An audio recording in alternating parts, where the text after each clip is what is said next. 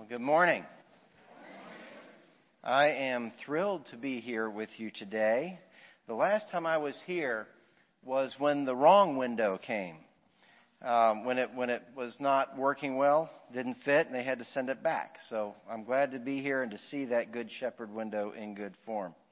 I wanted to start this morning. Um, I've got a little little game I want to play, and I um, I want to say up front that I am not a mentalist.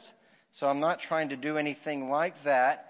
Uh, but I want to thank, you know, I noticed that you, you filled in the, the pews like good Episcopalians, uh, back to front, right? You come in early so you can get the good seats in the back, and then you wind up, somebody has to sit up front, and that's you. So welcome. Uh, now, have we met before? No. We have not met before. I'm Tim. What's your? Ashley. Ashley, I'm, I'm going to just, knowing only your name and that you're here on a Sunday morning, I'm going to make a few guesses about you. I'm going to suggest that your favorite color is purple. That your favorite food is pasta. Okay. And your favorite movie is Sleepless in Seattle. You've never seen it. What's your favorite movie? Star Wars. All right. Well, good. Okay. Well, well, thank you for playing along, Ashley. I do appreciate that. But I, I want you to notice how, how I kind of went about that. I saw Ashley, and then I, I, you know, I can perceive her that she's a, a, a young woman, and and um, and she's in church on a Sunday morning, those sorts of things. But I didn't know anything about her until I asked her her name. Now, the way that we engage life is primarily through our five senses. That we, we have our sight, we have our sound, and, and, and taste, touch, and smell, and all those things. And, and so we receive the world, it comes into our brains that way. But then we've got to take that information and process it. And in the processing of it, we always start working in some assumptions and some speculations, right? And you know those can be dangerous really can't function very well if we aren't trying to make some sense of the world as it is as we go along. But it's not until I actually start to speak with Ashley that I start to really learn something about who she is. This is important to remember. When you're out there on the road and they cut you off, you don't really know anything about that person. So don't don't get too mad. Um, they could be in a big hurry. You don't know. But but the the um, the thing is that once we start talking, then I can learn her name, start learning a little bit about her history, that she loves Star Wars, as I do, and my kids and everything. So, so then we have a basis that we can actually start to form some form of, of relationship.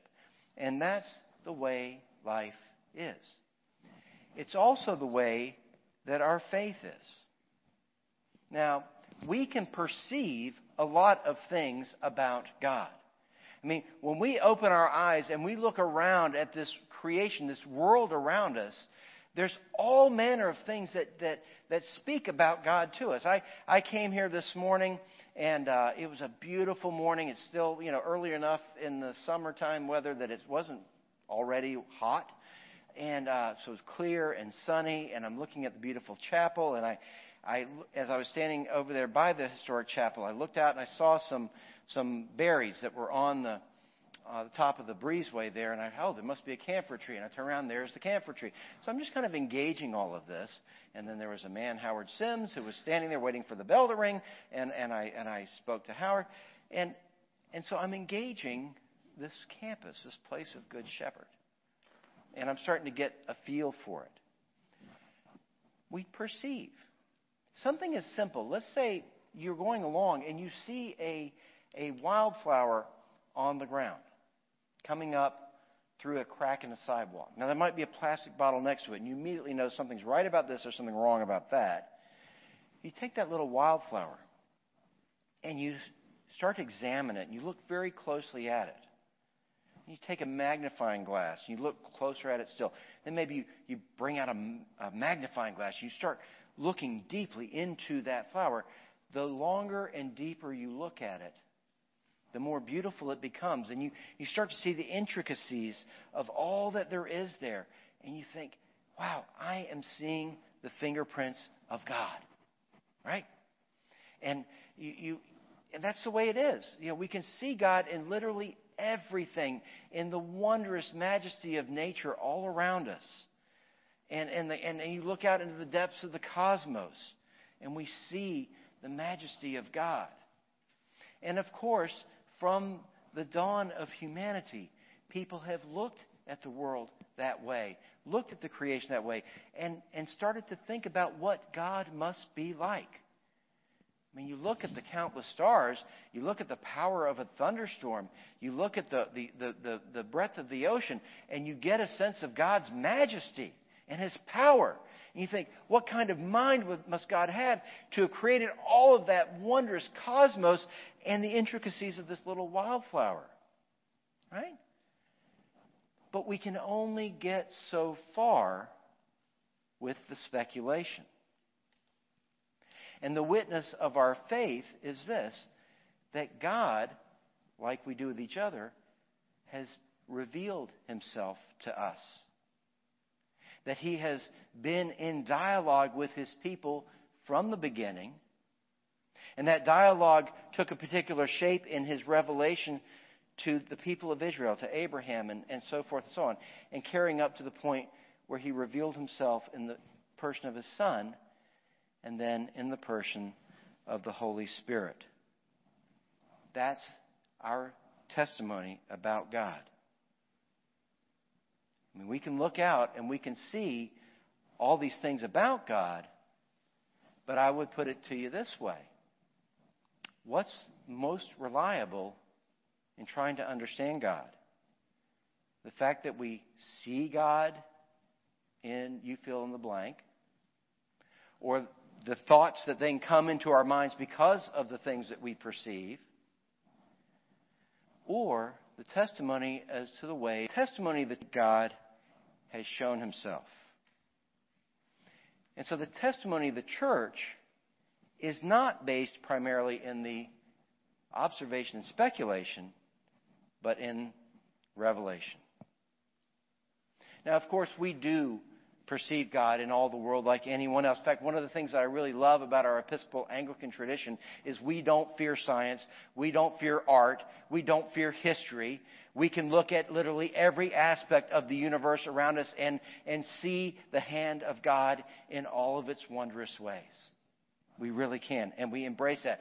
In, in our tradition, the pursuit of God is the pursuit of truth. So we literally have nothing to fear in seeking Him in every way. And in thinking about that, but the core of our faith is rooted in God's revelation of himself to humanity. Now, that revelation comes to us in, in, in, different ways. One of the ways that the revelation comes to us is through His Word, through Holy Scripture. That's how we have that record of His revelation to Israel and so on. But if you read the Bible, even though we see evidence of Father, Son, and Holy Spirit there, the word Trinity never appears in the Bible. That's simply a label that the early church fathers used to try to describe, to think through the ways that God had revealed himself. And that witness brought through Scripture to the Father and to Jesus and the Holy Spirit comes from those particular moments when they, they came into focus. We touch on it literally every week. We proclaim it, of course, in our Nicene Creed. It's all throughout our Eucharistic prayer. And our prayers typically include Father, Son, and Holy Spirit. We also have it in the ongoing life of the church. And we look at Holy Scripture. You don't normally think about Jesus being in the Old Testament, do you? But as Christians, with the knowledge of Christ and looking at the Old Testament in hindsight, we see him. Remember at the very beginning, the beginning of Genesis, when God begins to create everything, how does he create? He speaks. He says, Let there be light. And as we see in John's Gospel, it's that the Word was with God, the Word was God from that beginning. And we see that, that, that word and that wisdom of God manifest throughout the Old Testament. We heard it this morning in, in that passage from Proverbs where it talked about wisdom. And so we understand that that's representative of that second person of the Trinity that came into the world in the person of Jesus. Likewise, the Holy Spirit. Going back again to the very beginning with Genesis, the Spirit of God is hovering over the waters at the dawn of creation. And that Spirit of God, we see testimony being laid on the patriarchs and on, on Moses. And then when Moses commissions uh, needs help in, in managing all the people, and God commissions other people to help him, he says, I will take a portion of the Spirit that was laid upon you and lay it upon them. And it's there throughout the wisdom literature as well, in the Psalms and the Proverbs. And it carries on to the prophets being anointed by the Holy Spirit, the kings of Israel.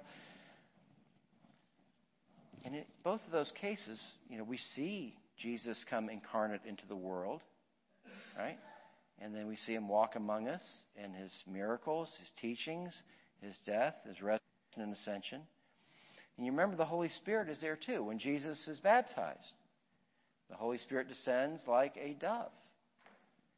And as he's going on, he commissions his disciples to go and he puts a portion of his Spirit on them. And you remember the night of that first Easter when he greets the disciples in the upper room. He breathes the Spirit onto them just as he had promised would come. But then it takes on a different character on the day of Pentecost, which we celebrated last week, that it comes as tongues of fire. And that's what drives them out to share the good news, the gospel, in all the world. Remember that up until that moment, the entire salvation of history of Israel is a profound witness to the one true living God. And the Jewish people they were scattered throughout the ancient world. They were merchants and traders and artisans of, of all stripes out in the world. But they had never spread that faith beyond themselves. And it's through Jesus that the Lord brings true his prophecy to Abraham that through you I would bless all nations. So we see that Trinity is resident in everything from the beginning. But it's not just in Scripture. We see it in the ongoing life of the church. We gather as a body of Christ. We know that the Lord has promised that whenever two or three are gathered together in His name, He will be in the midst of them. And so here we are. And people will testify to that, that wonder of Christ being among us, being able to see Christ literally in each other, whether it's in the eyes of a child or the, the, the, the shake of a hand of an elderly person, whatever it may be. We know that He's with us. And likewise, the Holy Spirit. We see the Holy Spirit alive and well in the way that He inspires us. I would not be standing here today except that about 18 years ago, I was a CPA and I just made partner in the firm and I was in my dream house and I'm raising my kids and, and, and we're having a great life together and the Holy Spirit drove me into ministry as a vocation. And people will testify to that same sense of call and being driven by the Holy Spirit. I know there is a long and deep history of healing ministry. I see uh, St. Luke's medallion on you, sir. Uh, that that the healing ministry is a big part of Church of the Good Shepherd, right? And so with that comes a stream of testimony as to the active power of the healing power of the Holy Spirit that is working in and among you and through you. That's our testimony. That is our witness to the activity of God among us in that trinity of persons, in that unity of being. And in that revelation of God, which is ongoing, there is relationship. Now, I will confess to you that I actually try to avoid using the word God when I'm talking about God. I've been doing it a lot up to this point, but why do I avoid it?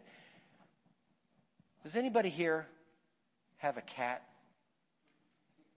I'll, what, what, what's your your name is Melissa. Does your cat have a name? Mystique. Aha, I get that. Not yet. But the okay, so you have a but you don't call Mystique cat.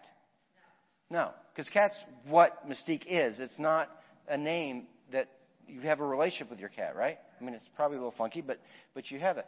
Anybody have a dog? What's your dog's name? Ruger and Sugar. But you don't just call them dog. Dog one and dog two. Right? Right. And by the same token, um, yeah, no one ever calls their cat cat or their dog dog. Not unless you're mad.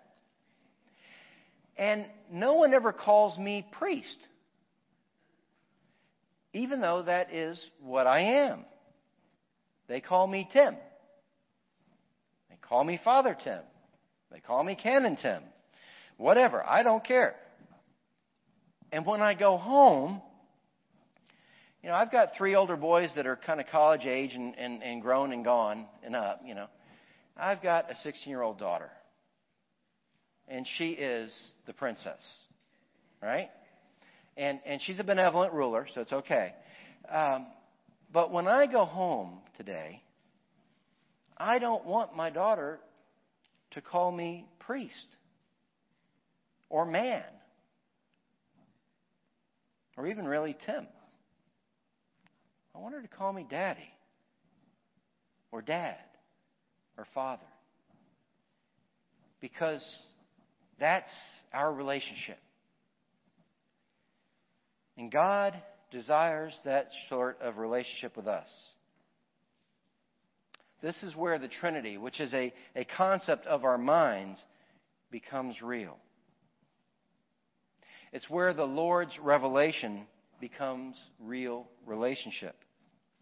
We know God as Father not to bolster an ancient patriarchal system, but as loving creator of all things, including specifically every one of us. We exist because of His love. And we know God as Jesus Christ, His Son who walked among us, who clarified our call, and, and by His death and resurrection, opened to us to be the adopted children of God. Jesus died to redeem all of us from our sin for the sake of reconciling us to God. And while we were yet sinners. And Jesus is with us even now, as he promised, whenever two or three or more are gathered together in his name. And we know God as Holy Spirit, who moves among us as powerfully as wind and animates us as subtly as breath. There's a single word in Greek that is used for breath, for wind, and for spirit. It's pneuma. So if you ever used a pneumatic tool, you know, it's run by compressed air, right? Or if you've ever suffered or had someone you know suffered pneumonia, that's a disease of the not being unable to breathe, right? And um, and it's also there's also one word in Hebrew. It's ruach. Uh, we don't use that unless you got something just caught in the back of your throat. But that's the way that God moves among us, as as wind and like breath. One of the things I love to do every summer, in fact, I put it in my contract, is that I I go and I spend a week as a chaplain at Camp Wingmann. I've done that every year since 2004. My, my first year, I did it with Tony Clark, Gloria's husband. And um,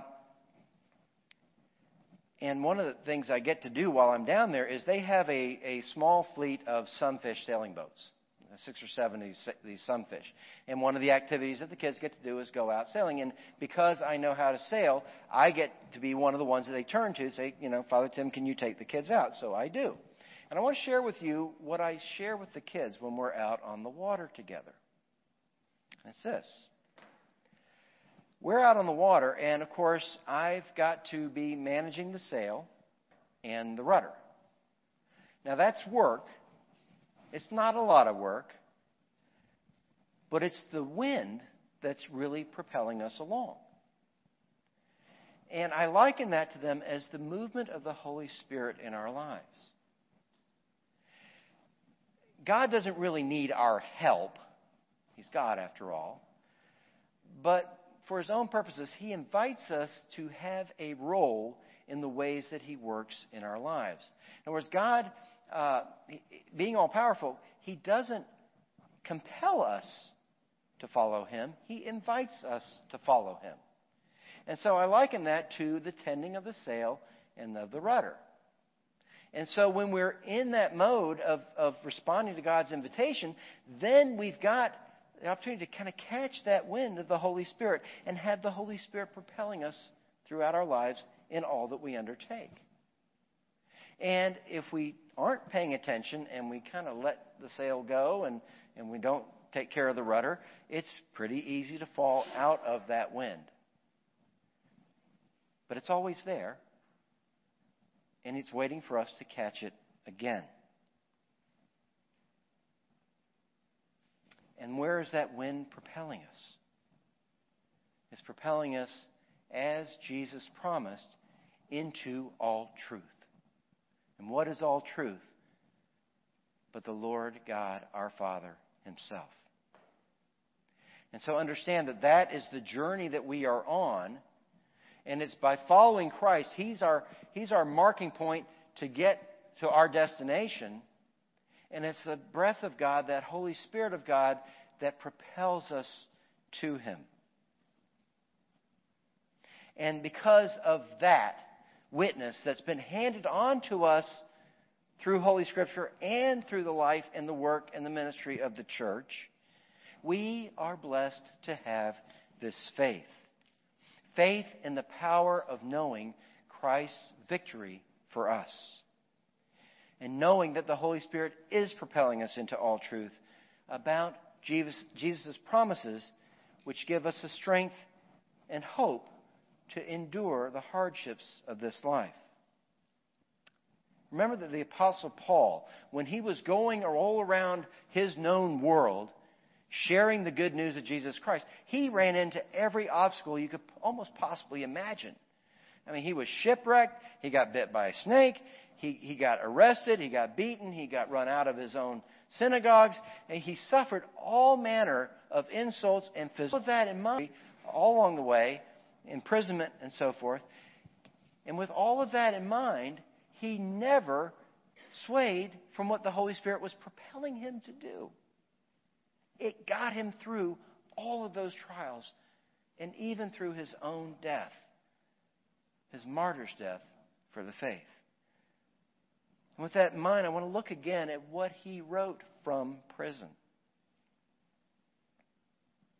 And not only that, but we also boast in our sufferings, knowing that suffering produces endurance, and endurance produces character. Character produces hope. And hope does not disappoint us because God's love has been poured into our hearts through the Holy Spirit that has been given to us. I hope and pray that at some point you might wrestle with the concept of the Holy Trinity. It's a tough one, and Christians have been wrestling with it for centuries upon centuries. But the understanding is a separate thing from that relationship. I hope and pray that you to make sure that you're catching that Holy Spirit and responding to God's invitation to let Him bless and guide you through all the trials that you face. And that in your suffering, in your endurance, you be blessed and guided by the hope of God's call upon you. Amen.